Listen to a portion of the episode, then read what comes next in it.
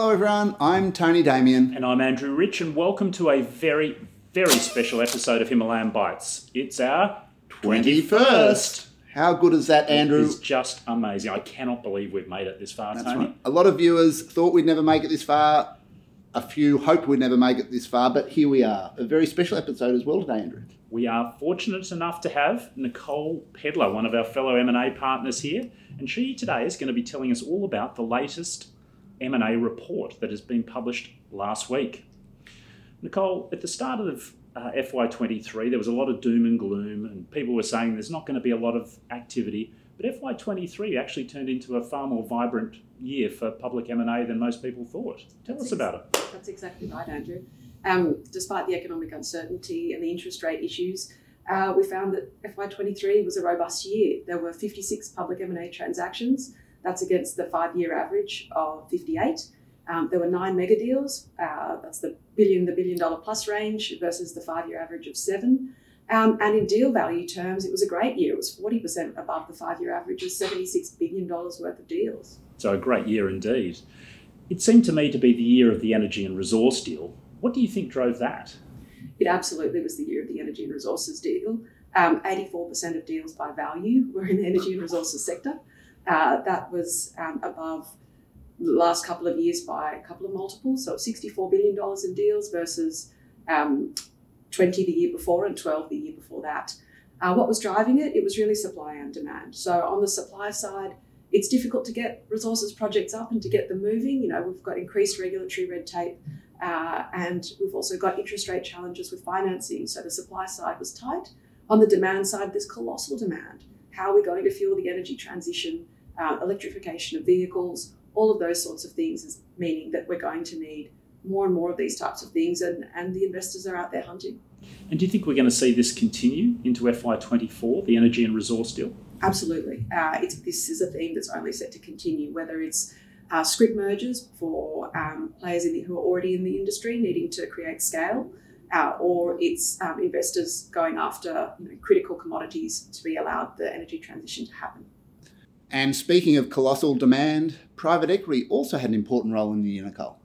It did. Uh, private equity represented about one in five deals last year, which was a little bit up on the year before. But what was really interesting was to see private equity t- taking takeovers straight, bids straight to shareholders. Uh, this is something that in the past, I think private equity has been associated with always needing a board recommendation because they needed access to due diligence to prove up their deal for their debt financiers. So to see them playing in the mid market, taking deals straight to shareholders is a really interesting development. And some pre bid stakes in there as well, which was also new territory for, for PE, I think. Um, the other thing, Nicole, that struck me from, from reading the excellent report was just the level of contested public M&A deals last year.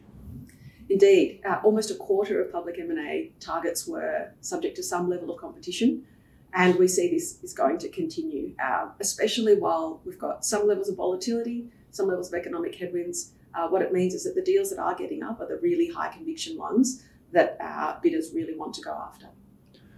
And on a completely different note to the public M&A report, uh, as viewers may know, Nicole's just come back from parental leave. Uh, I just wanted to ask you, how's how's that been? How have you found it coming back? We're obviously delighted to have you have you back.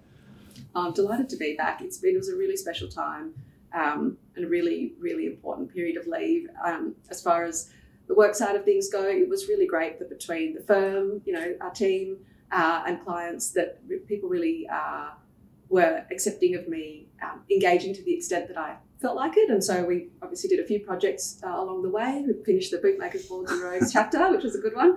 Um, and this report is always one that I enjoy uh, putting out, but um, very much happy to be back and um, yeah, getting back into it. Very good.